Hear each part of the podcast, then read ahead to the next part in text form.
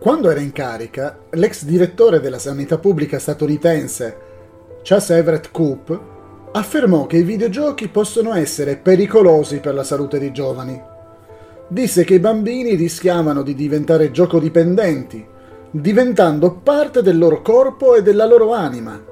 E aggiunse: Il linguaggio del loro corpo è straordinario e si riassume nel colpire il nemico non c'è niente di costruttivo nei giochi.